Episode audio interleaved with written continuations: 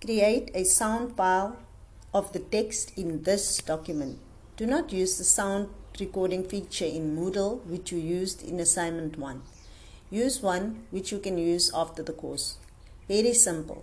Just read the text, no background noise, pronounce the words clearly. As a teacher, your voice is very, very important and words must be clearly heard by pupils, students, learners.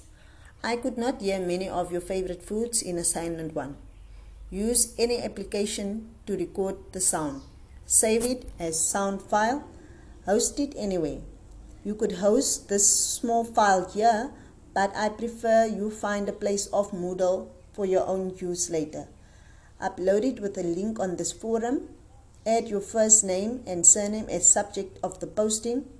Open my posting, then click reply.